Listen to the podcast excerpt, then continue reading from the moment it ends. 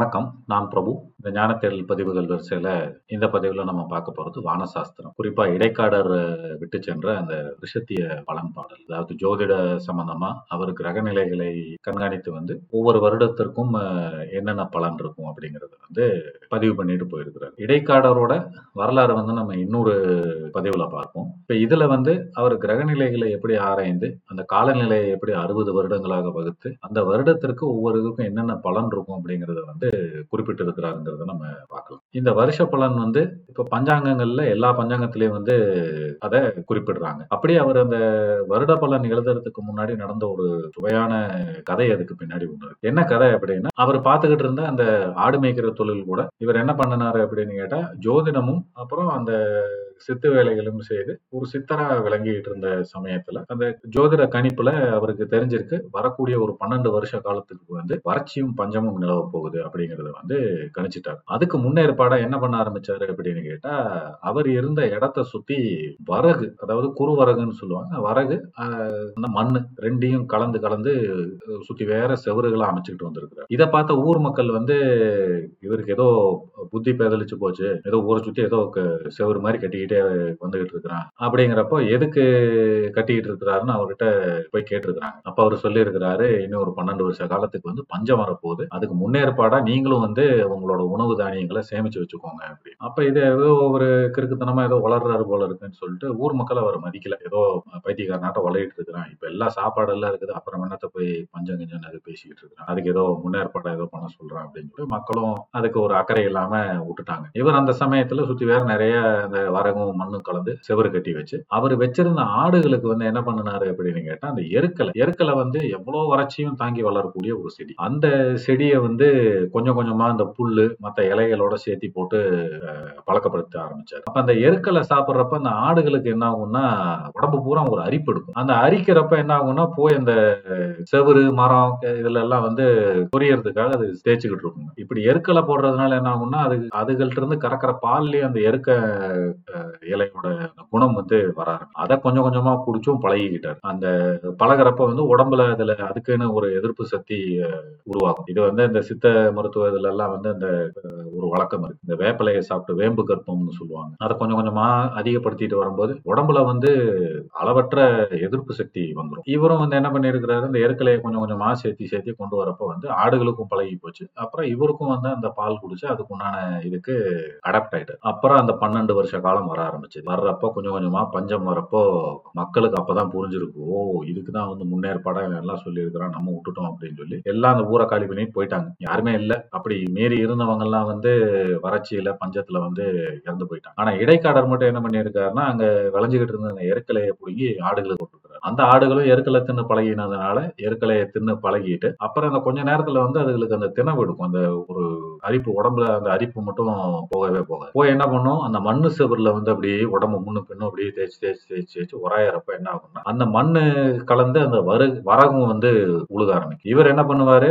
இவர் அந்த மண்ணு கலந்த வரகு எடுத்துட்டு வந்து எல்லாம் அந்த தோல் நீக்கி ஆட்டுப்பால் கூட சேர்த்து சமைச்சு அவர் சாப்பிட்டுக்கிட்டு உயிர் வாழ்ந்துட்டு இருந்திருக்காரு இப்படி அந்த ஒரு முன்னேற்பாடா பண்ணுனதுல அந்த பன்னிரெண்டு வருட காலம் வந்து அவர் அவர் ஆட்டையும் காப்பாத்தி அவர் தன்னையும் காப்பாத்தி அந்த பன்னிரெண்டு வருட வறட்சி காலத்தை தாண்டி அப்புறம் மழை பெஞ்சதுக்கு அப்புறம் மறுபடியும் ஊர் மக்களும் திரும்ப வந்தாங்க. வந்து வாழ்க்கை நல்லபடி ஆயிருச்சு அப்படிங்கிற கதை சொல்லுவாங்க. அதே இதுல இன்னொரு திருமாற்றத்தோட அந்த கதையை முடிப்பாங்க. இவர் இந்த பன்னெண்டு வருஷ பஞ்ச காலத்துல வந்து எப்படி இந்த ஒரு ஆள் மட்டும் உயிர் வாழ்ந்துகிட்டு இருக்கிறாரு அப்படிங்கிறது வந்து அந்த நவக்கிரகங்கள் கவனிச்சிருக்கிறாங்க. அந்த கவனிச்ச நவக்கிரகங்கள் வந்து இவர் மட்டும் எப்படி உயிர் உயிர் வாழ்றதுக்கு சாத்தியம்? ஊர்ல இருக்கிற எல்லாருமே வந்து ஒன்னா ஊரை விட்டு வெளியில போயிட்டாங்க. இல்ல இந்த பஞ்சத்துல மடிந்து விட்டார்கள். இவர் மட்டும் எப்படி இருக்கிறாருன்னு அந்த நவக்கிரகங்கள் வந்து பார்க்க வந்திருக்காங்க பார்க்க வந்தப்ப அவங்களுக்கு நல்லா உபசரிச்சு அந்த ஆட்டுப்பால்ல கறந்து கொடுத்து அந்த வரகரிசி சோறையும் வந்து சமைச்சு எல்லாம் கொடுத்துருக்குறாரு. கொடுத்ததுல அந்த உபசரிப்புல நவக்கிரகங்கள் மகிழ்ந்து நல்ல ஒரு மழை பெய்யறதுக்கு அருள் செய்து அந்த மறுபடியும் அந்த நாட்டுல வளம் அஹ், வந்து விட்டது. அப்புறம் அப்படியே வாழ்க்கை நல்ல சுபிச்சமாயிருச்சு அப்படிங்கிற இது சொல்லுவாங்க. அதே இது வேற மாதிரி சொல்றவங்க என்ன அப்படின்னு கேட்டா அந்த எருக்களை கலந்த பாலை குடிச்சதும் அந்த நவக்கிரகங்களுக்கு மயங்கி விழுந்துட்டாங்க விழுந்ததுக்கு அப்புறம் என்ன ஆயிருச்சு? இவர் அந்த நவக்கிரகங்களோட இடத்த மாத்தி அமைச்சதும் வந்து நாட்டுல நல்ல மழை பெய்து சுபிச்சமா இருந்தது அப்படிங்கிற இன்னொரு கருத்தும் கூட சொல்லுவாங்க. ஒரு ஜோதிட இதை பொறுத்து அவர் கிரகங்களையும் கோள்களையும் ஆராய்ந்து பன்னிரெண்டு வருட காலம் இப்படி பஞ்சம் வரப்போகுதுங்கிறத வந்து கணித்து அதுக்கு முன்னேற்பாடா அவர் சில அமைப்புகளை எல்லாம் செய்து கொண்டு அந்த பஞ்ச காலத்தையும் எதிர்த்து தாண்டி நின்று அவரையும் மட்டும் இல்லாம அவரோட ஆட்டையும் வந்து காப்பாத்தி கொண்டு இருக்கிறாரு அப்படிங்கிறதே வந்து அந்த ஜோதிட ஞானத்தின் ஒரு முன்னேற்பாடை வச்சு அவருக்கு அந்த ஜோதிட ஞானத்தை பத்தி நல்லா ஆழ்ந்த அறிவு இருந்தா தான் அதை செஞ்சிருக்க முடியுங்கிறது வந்து புலனாகுது. அவர் அந்த ஜோதிட ஞானத்தின் விளைவாக எழுதி வச்சதுதான் இந்த அறுபது வருட வருஷத்திய பலன். அந்த வருஷத்திய பலன்ல வந்து நாலு வருஷ பலனை மட்டும் நம்ம அப்போ அப்ப நடந்து கொண்டிருக்கும் அந்த சுபகிருத ஆண்டு அப்புறம் அடுத்து வர ரெண்டு ஆண்டு இதுக்கு முன்னாடி இருந்த ஆண்டோட பலன். இந்த பலன் வந்து ஒரு பொதுவான பலனா தான் இருக்கும். இது ஏன் நடக்கல எதுக்கு நடக்கல அப்படிங்கறதெல்லாம் விட ஒரு பொதுவா ஒரு நாட்டுல இந்த இதெல்லாம் இருக்கும் அப்படின்னு. இது ஓரளவுக்கு சரியா கூட இருக்குங்கிறது வந்து ஒரு நம்பிக்கை. இதோட மொத்த அறுபது வருஷ பலன் அந்த பாடல் வந்து நீங்க டவுன்லோட் பண்ணிக்கலாம். அதுக்கு டிஸ்கிரிப்ஷன்ல வந்து நான் அந்த லிங்க் கொடுத்துருக்கிறேன். இப்ப அந்த பிளவ ஆண்டோட பலன் என்ன? அப்படிங்கிறத பார்த்துரும் இதுதான் அந்த பாட்டு. பிளவத்தின் மாறி கொஞ்சம் பீடை மிகும் ராசர் சலமிகுதி துன்பம் தருக்கும் நலமில்லை நாலுகால் சீவனெல்லாம் நாசமாம் வேளாண்மை பாலுமின்றி செய்போனம் பால். என்ன அர்த்தம் அப்படின்னு கேட்டா பிளவ ஆண்டில் வந்து மழை ரொம்ப கொஞ்சமா தான் பெய்யும். அரசாள்பவர்கள் வந்து கோபம் மிகுந்தவர்களாகவும் மக்களுக்கு கொடுமைகள் புரிபவர்களாகவும் இருப்பார்கள். மக்களுக்கு வந்து எந்த நன்மையும் கிடையாது. நாலுகால் சீவன் எல்லாம் வந்து ஏதோ ஒரு நோய்வாய்ப்பட்டு மடியும். வேளாண்மையும் பாலும் வந்து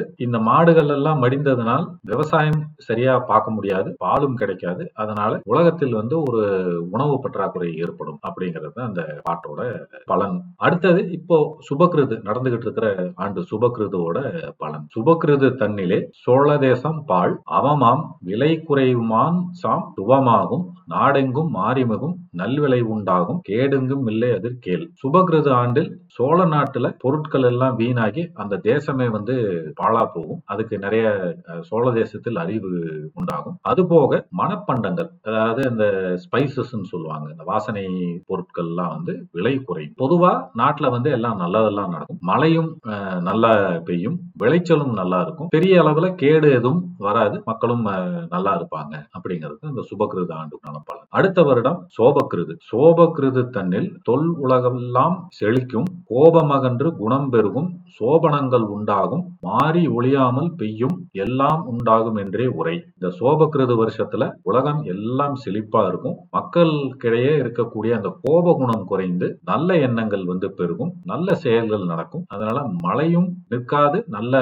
பெய்து. எல்லா இடத்துலயும் ஒரு சுபிச்சமா இருக்கக்கூடிய ஒரு ஆண்டு சோபகிருது அப்படிங்கிறது தான் அந்த சோபகிருதுக்கு உண்டான பலன். அடுத்து குரோதி வருடம். கோர குரோதி தன்னில் கொள்ளை மிகும். கல்லறினால் பாரில் சனங்கள் பயமடைவார். கார்மிக்க அற்பமழை பெய்யும். அக்கம் குறையுமே. சொற்ப வினை உண்டெனவே சொல். குரோதி வருஷத்துல நிறைய மக்களுக்கு துன்பம் நடக்கும். நிறைய மக்கள் ஒருத்தரை ஒருத்தர் வந்து அடித்துக்கொண்டு இறக்கும் நிலை வரும். திருடர்களோட பயம் நிறைய இருக்கும். அதனால மக்களுக்கு வந்து ஒரு அச்சத்தோடைய வாழ்ந்து கொண்டு இருப்பார்கள் மேகம் கருத்தாலும் வந்து மழை பொழிவது ரொம்ப கம்மியா இருக்கும். நல்ல செயல்கள் யாகம் இதெல்லாம் வந்து ரொம்ப குறைந்து விடும் விளைவும் வந்து சொற்பமாகத்தான் இருக்கும். விளைச்சலும் வந்து ரொம்ப கம்மியாயிரும். அப்படிங்கிறது தான் இந்த வருஷத்துக்கு உண்டான பலன். இப்படி அறுபது வருடங்களுக்கும் ஒவ்வொரு வருடத்துக்கும் ஒரு பலன் குறிப்பிட்டிருக்கிறார். அதாவது பிரபவ வருடம் முதல் வருடமான பிரபவ வருடம் முதல் கடைசி வருடமான அக்ஷய வருடம் வரைக்கும் ஒவ்வொரு வருஷத்துக்கும் ஒரு பலன் குறிப்பிட்டிருக்கிறார். இப்படி அவரோட அந்த ஜோதிட ஞானத்தை வச்சு அறுபது வருஷத்துக்கு பலன் சொன்னாரு அப்படின்னா அவர் அந்த